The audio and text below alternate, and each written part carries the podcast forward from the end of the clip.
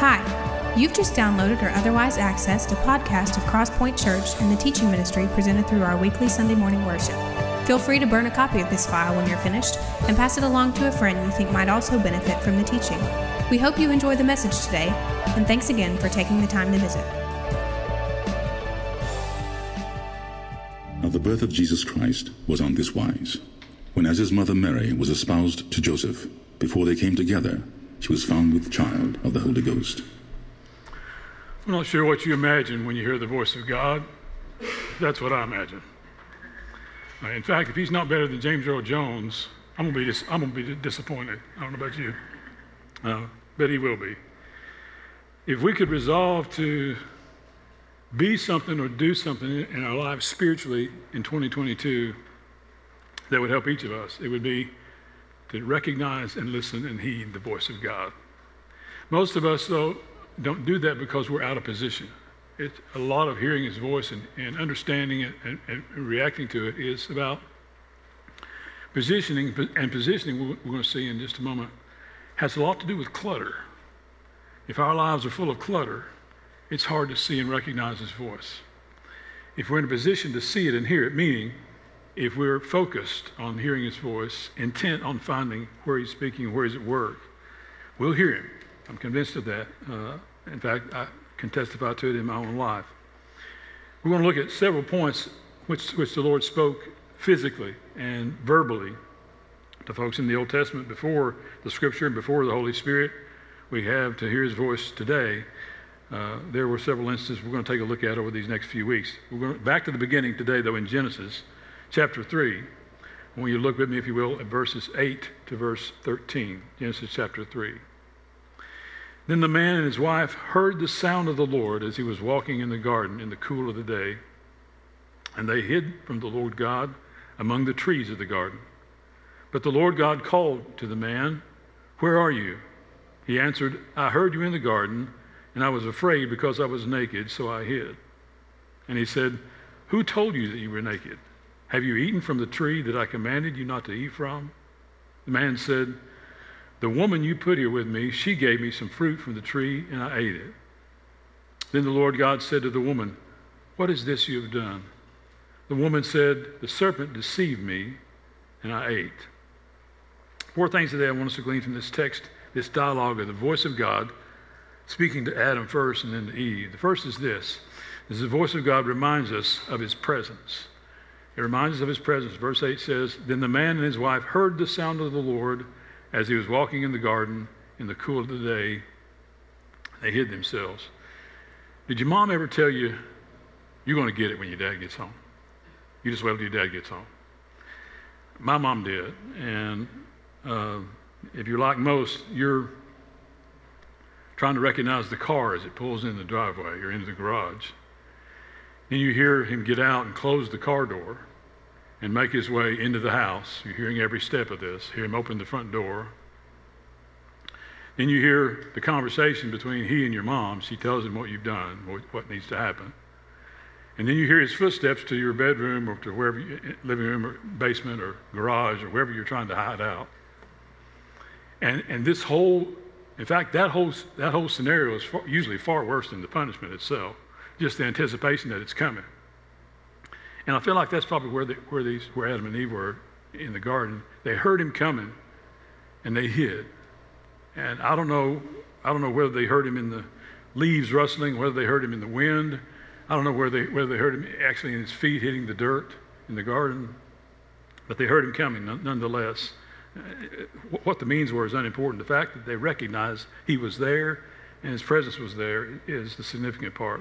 Uh, they, they recognized their disobedience. Verse 7 tells us that story. And their senses, consequently, because of their disobedience, their senses were on high alert. And they were listening for, for God knew that he was going to show up. Uh, he, so before he speaks up, he first shows up. And they try and hide.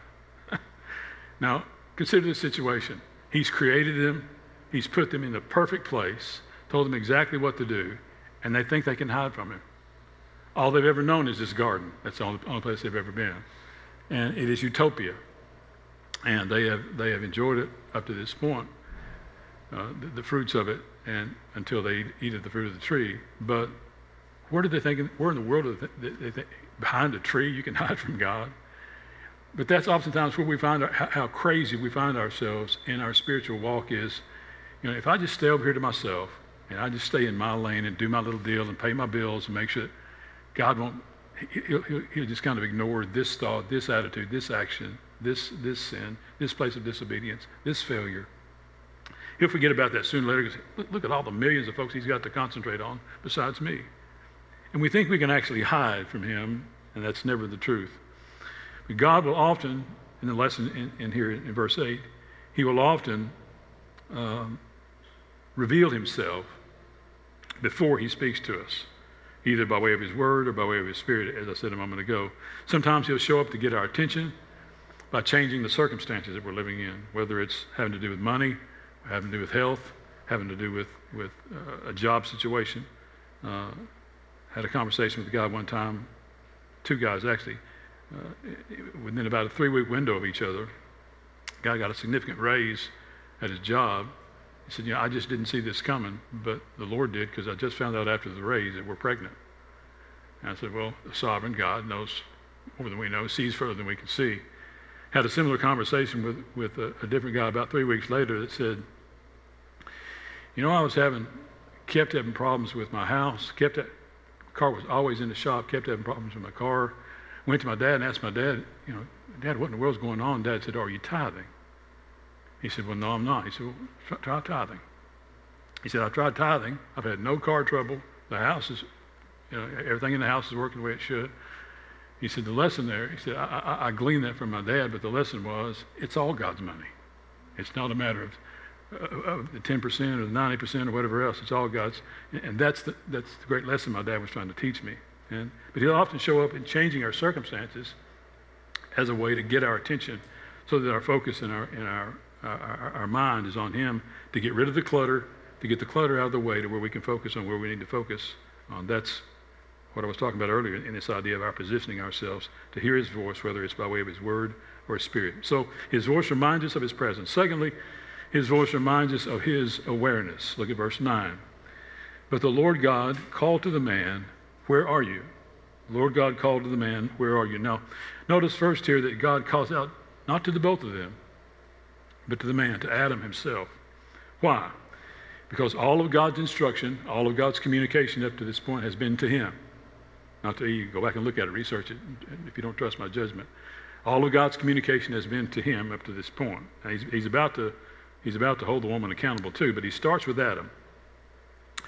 In our culture, um, we often think as men that the domestic leadership is the wife's responsibility. The, the uh, cultural leadership, the, the vocational leadership is our responsibility. What he's, I think, in the lesson in this verse is he's, he's coming to Adam first because it's all the man's responsibility. The domestic leadership, whether, whether you do the grocery shopping or she does, whether you pay the bills or she does, that is still your responsibility uh, as a husband, as a father. And he's, he's trying to demonstrate to Adam here listen, you are accountable for what's going on here in your home. And, and we, we see him tell the story in a minute. She's the one that gave it to me to eat. Doesn't matter. You're accountable. You, you're, you're the, should be the responsible one in your home, domestically, vocationally. That's your responsibility. And then, then God asks him here, you'll see, where are you? Now, he doesn't, he doesn't ask this question because he doesn't know where Adam is. He asked this question because he wanted and expected Adam to respond in repentance. That's exactly what Adam finds himself doing. He says, I heard you uh, walking around. Uh, we recognized our, our sin and we're ashamed of that and hid from you. Um, he expected Adam to, to admit his failure. That's exactly what Adam does. And he realizes in that moment that he is intimately known by God. He knows our every thought, our every action, our every attitude. He, is, we, he intimately knows us. He is keenly aware of every decision. We, don't miss this. He is keenly aware of every decision we make every day in every moment and will sometimes stop us in our tracks to make us aware of that awareness. He is keenly aware of every decision we make every day as it, as it pertains to anything and will oftentimes stop us in our tracks so that we're aware of that awareness. He does that with Adam, and he'll do that with us because he reminds us of his awareness. Thirdly, the voice of God reminds us not only of his presence and his awareness, but he reminds us of our accountability. Look at verse 11. And he said, Who told you that you were naked? Have you eaten from the tree that I commanded you not to eat from? Have you eaten from the tree I've commanded you not to eat from? Now, in this first question, it's kind of an expose on the moral compass that each of us have that's tied to the will of man. And I've told you often, several times, that the most dangerous thing God did, has ever done, is give Adam and Eve their own will in the garden, knowing they're, they're going to follow their own will and fail. He does that knowingly because he didn't want puppets, he didn't want manipulation, he wanted relationship with man. And so he gives them their own will. With that will is, is a moral compass. Saved or lost, a person has a moral compass. Now, that oftentimes what shapes that moral compass are, are many things the, the environment and home we grow up in, the consequences to behavior, the consequences to decisions, on and on. But each of us have a moral compass, whether we're saved or whether we're lost. Uh, and Jesus here, uh, by way of the Holy Spirit, speaks to us, but by way of his own voice, spoke to Adam about that. He makes us aware of our sin, aware of our failure, aware of our fallen state, as he was, as he was doing to, to Adam here. Uh, that's that compass is more finely tuned, more finely defined when we trust Christ, and that becomes the work of the Holy Spirit to, to reveal to us, to, to, show us where we're out of, out of, out of bounds, out of, out of the will of God, His plan for us. Before salvation, this communication is an outside in thing. It's, it comes to us from, as I say, the natural consequences to decisions we make or the home we grew up in. It's an outside in thing. After we trust Christ, it's an inside in, in thing because the Holy Spirit resides in us to, to, reveal those, those situations to us, to hold us accountable uh, for the decisions we're making, the, the attitudes we're having, the, the, the, the, way we're living or not. And the, then the second question here brings accountability, accountability to Adam's failure in leadership. Uh, Eve certainly initiated this, this situation, prompted by the serpent, of course. But it was Adam's failure to give in and participate in, in the disobedience. He was making Adam responsible for all of this, and just uh, rightfully so. Great lesson for that, husbands and dads, is that is our responsibility. The lesson here is that sometimes accountability is immediate, sometimes it's not immediate, but it, it is always coming, whether it's immediate or not. It, it, the accountability is going to be there. When we willingly usurp the will of God in our life, there's going to, we're going to be accountable, held accountable for those decisions. When we willingly on our own usurp the will of God with our own will, we're going to be accountable for that decision. And the voice of God is there to remind us of that. Finally, the voice of God is, uh, reminds us of his presence, his awareness, and of our accountability. But finally, the voice of God reminds us of his divine design. His divine design for us. Look at verse 13. He says, Then the Lord God said to the woman, What is this you've done? What is this you've done? Now, this is, of course, a much deeper question than just tell me what happened. That's not what he's, what he's asking. Because he knows that the, the, the, the consequences of this, he, he's wanting them to both see the long term consequence of one simple decision and solitary decision that, that they, they had and we can have. In fact, you and I are having to suffer today the consequences of that decision over 6,000 years ago. We are accountable for our sin. We're born in sin. Our nature is to sin because of their decision in the garden over 6,000 years ago. There's repercussions, there's ripple effect to decisions we make, especially pivotal decisions, spiritual decisions.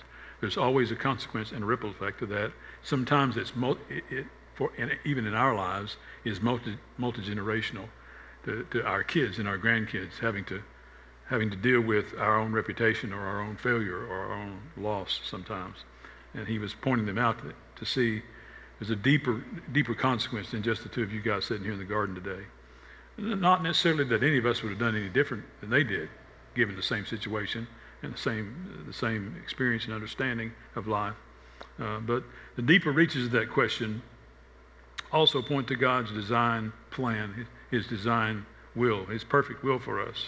Uh, if you look on, read on in chapter 3, you'll see that, that uh, the work of man's hand and childbearing were, were, up to that point, would have been an easy process. Having children would have been easy, work would have been easy, but the consequences of that decision physically in their life makes childbearing painful and work hard. There are consequences to decisions we make. God wants us to see that. We can't, we can't experience those consequences uh, unless we understand our fallen state because of Adam and Eve's disobedience. That was their experience. Now, the good news is that's not a permanent situation. That's not going to be the experience in the new heaven and new earth that's spoken about in Isaiah 65, 2 Peter chapter 3, and Revelation 21. He has a perfect, sinless, flawless design and place for us t- uh, to come. We will experience that one of these days. But our continued disobedience pushes us further and further and further away from God's design plan, His flawless design plan for us. But the voice of God is here to remind us of that. I have a plan for you. You stay in that plan, life is going to work. You get out of that plan, it's not. Search that plan for your life. I encourage you today to find that plan. Because outside of that, things are going to be far more difficult for you to see the hand of God blessing it and working through your life. But in, in, your, in God's design for your life is God's blessing of that design and fruit that's coming out of your life. A couple of questions as we wrap up. First is this Are you recognizing the voice of God when He speaks? Are you recognizing the voice of God when He speaks? Can you, in, in the garden like Adam and Eve, can you feel or hear or sense His presence showing up even before He speaks to you? Can you, can you, can you sense that? Can you, can you, do you know that He's present with you uh, or around you even before you hear His voice? Second question is, is what is He reminding you of? What is God reminding you of? Is He reminding you of how things could be? In essence, is God saying, come on, follow, stay with me? Or is he, is he reminding you of how things could be again? Meaning, is he saying, come back, come back? Come back to fellowship with me. Come back to intimacy, int- intimacy with me. Come back to a walk with me that you had at one time or another in your life. Let's, let's, let's revisit that place again. Because usually God is reminding us of one of those two things. He's either saying, come on, get with me, follow me, or you're lagging behind, stay with me, or come back with me again. Let's fellowship together again, like we had the fellowship we had before. Come walk with me in, in an intimate place where you're hungry, you're growing, life is making more sense because you're seeing, uh, you're seeing me use those gifts and abilities I've given you to glorify my, my name and myself. The voice of God is pivotal in our lives in hearing it, understanding it, recognizing it, and moving on it. Now, because Adam and Eve didn't have the Holy Spirit in their hearts, or the Word in front of them, God spoke to them audibly. Here's His voice today. The Spirit in you and the, in the scripture you hold in your hands is, is how he speaks. Not that he, he couldn't or wouldn't speak audibly to you, but I'm a little leery. In fact, I'm a lot leery of folks who tell me they've heard, heard an audible voice from God because I know what his word says. And I know how his spirit speaks. I've, I've listened to both of those places.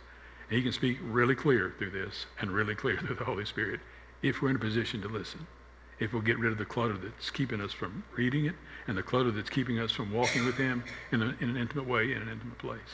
He was speaking. He is speaking. Are we hearing Him? Let's pray. Father, today, would you remind us of your voice in us in the form of the Holy Spirit and your voice in our hands in the form of your word? You want to speak to us regularly, but we are anemic oftentimes from hearing your voice and don't recognize it when you do because there's so much clutter, there's so much in the way, there's so much busyness, there's so much complexity to our lives. You teach us to learn to simplify, to learn to get rid of the clutter, to learn to clear our mind and even take us to a place, a location sometimes where that can happen. And we can hear your voice more clearly because you want to speak to us. There are things you want to tell us. There are, things you want to reveal to us about yourself that would make our walk with you far easier and with far greater understanding. But we got to be in a position to hear it. Would you teach us to want that first and then move in that direction as we begin this new year? Teach us to want to hear your voice above everything else. And then give us the courage and the, and the will to move in that direction, dying to our own will, as Adam and Eve had to learn, and living to yours living to your design, your plan, your purpose for our lives. You're speaking. Whether we're hearing you or not is, uh, is on us. Teach us to desire that, chase after it. In Jesus' name we pray. Amen. Thanks again for listening to today's message from Crosspoint Church, helping people navigate the journey toward an authentic, biblical, and contagious walk with Christ.